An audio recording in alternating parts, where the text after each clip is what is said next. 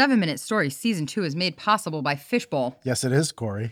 We're not just saying that. Aaron, can you tell everyone a little bit about what you've been doing on Fishbowl? Yeah, I've been doing the Fishbowl Live talks about storytelling and podcasting. It's been great.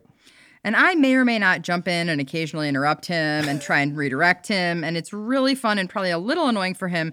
But I also have been using Fishbowl for career questions that I have that I would maybe be a little embarrassed to ask if people knew who I was. Yeah, it's the anonymity factor.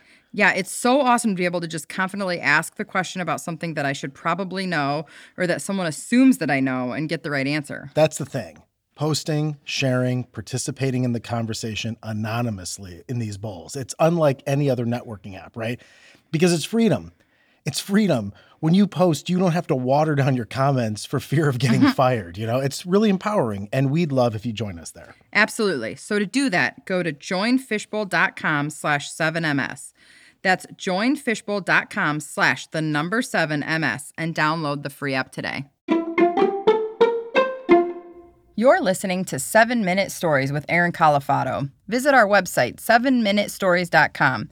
That's the number 7minutestories.com to see the awesome new merch available this season. Choose from stickers, koozies, t shirts, tote bags, and more. I have to say, the tote bag is my favorite. This episode, the address book.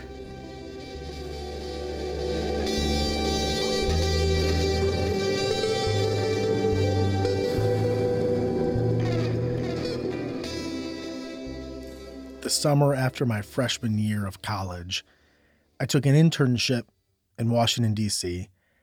My uncle worked for a company, and I had an opportunity to have a really cool gig. It was an office job, and I got to meet some really cool people that summer. But more than that, that summer was really about coming into adulthood because I had my own car. I was driving around a city that I was unfamiliar with. I had to learn my way around. I was driving back and forth to work, and even at the time I was like 18 or 19 in in a in a place like Washington D.C. and I thought to myself, I can't believe I'm doing this. Like 6 years earlier, I was watching Ninja Turtles, and now I'm commuting to work in an office and getting paid money to do it. It was surreal, but it was so important for me. I felt that that summer something shifted in my life. And I remember loving the office that I worked in and the people that were there. And there were so many awesome people on our floor. And I remember just going to office to office. And I was like a social butterfly, talking to everybody. And we would have lunch with each other. I would have deep conversations with people. We would do stuff after work. We'd go to the bar, happy hour. And it was this really cool community. I had never experienced anything like it. And as the summer drew to a close, I remember kind of getting worried because I thought, man, I have all these new friends and a few in particular that I was really close to. And I want to make sure that I stay in touch with them, that we stay connected because these relationships are valuable to me. And so I went and I went to store, Staples, someplace, and I got this address book. And I went around to everybody the last day of work and I got everybody's cell phone number and their email address. And it was like two or three pages worth of people. And I was really excited because I thought, I'm going to have this address book. And this way, my intention is I'm going to stay in touch with everybody and continue what we started here.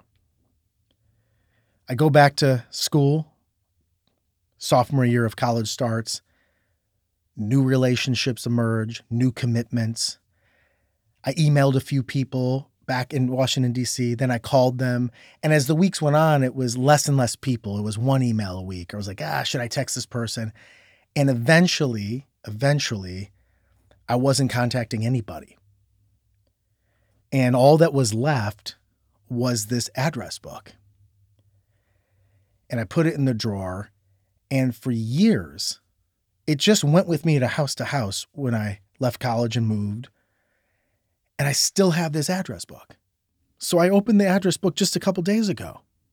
And I felt sad and frustrated because I'm looking through all these names, turning the pages. And besides one person that I infrequently stay in touch with on social media, I had a hard time placing some of these people's faces. And I have a photographic memory, which is weird because, like, I tell these stories. I have very clear images that I share with people every week on this podcast. But for some reason, a lot of time had passed. They weren't actively part of my life. And the memory and the things that were important in that summer and the relationships I had, I remembered the feeling of those things. I just couldn't remember the details of these people. And it was just fading over time. And some of the people in the address book, I literally didn't know who they were. I didn't know who they were. How did they get there? And I thought to myself, how the hell does that happen? And, you know, it makes me very aware of this complicated relationship I have, and I'm sure many of you have, with time. You know, what if a day wasn't 24 hours? What if a day was a year? I really wish that sometimes. Because if that were the case, I could fit so much into a day, all the things that I want to do, all the relationships I want to keep, all the commitments I want to keep, all the people I want to be in touch with, all the deep conversations I wish I could continue to have, and all these different things that you want to do. Your intention is to do, to expand your horizons and know people and experience things, but you are limited because you're just one person. And in real life, there is only 24 hours in a day. And as life goes on, responsibilities add up and your time becomes less and less and less. And you have to then sacrifice and make decisions for where you're going to place that time, even if you wish in a different universe. You didn't always have to make that sacrifice. If you wanted your cake and you wanted to eat it too. I just wish, even for a year, that were possible and what that would be like. And it's hard for me to square that that that's not possible. Hmm. Man, I remember years ago, I met this guy on a park bench in New York City. He was from Italy. His daughter was touring colleges, and he had all this time to kill, and so did I. And he and I had one of the best conversations I've ever had with anybody in my life. Never met the guy before. First time. We went deep. We talked about all kinds of stuff. And I thought, this is an awesome dude. I, wish I could have him meet my family or I could go to Italy. I, I, this would just be a guy you'd want to stay in touch with, you know? And I knew, even if that was my intention or his intention, I knew at the end of the conversation that this was going to be the last time I ever spoke to this guy.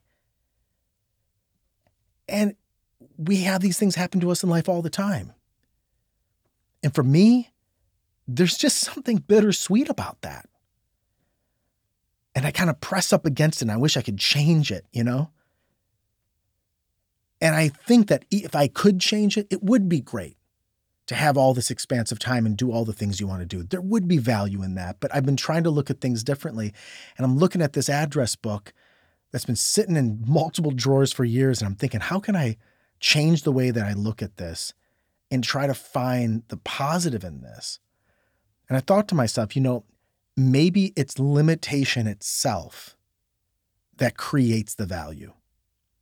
Maybe it's the fact that you only have what you have and the time that you have, that the limitation that you have itself makes all these experiences, as short as they are, extremely valuable if you choose to value them.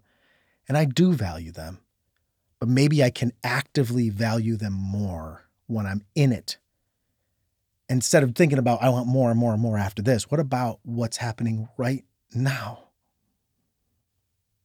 I put the address book away and I didn't feel as sad anymore because I remembered that amazing summer in Washington, D.C., the incredible friends that I made.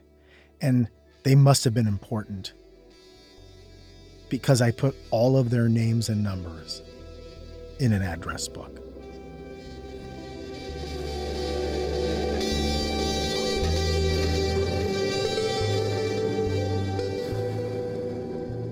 Seven Minute Stories is created and performed by Aaron Calafato. Audio production by Ken Wendt. You can connect with Ken or inquire about his audio production services at media216.com. Original artwork by Pete Whitehead. Find out more about Pete's work at petewhitehead.com. Special thanks to our partners at Evergreen Podcasts. And lastly, I'm Cori Birce. Make sure and tune in next week for another story.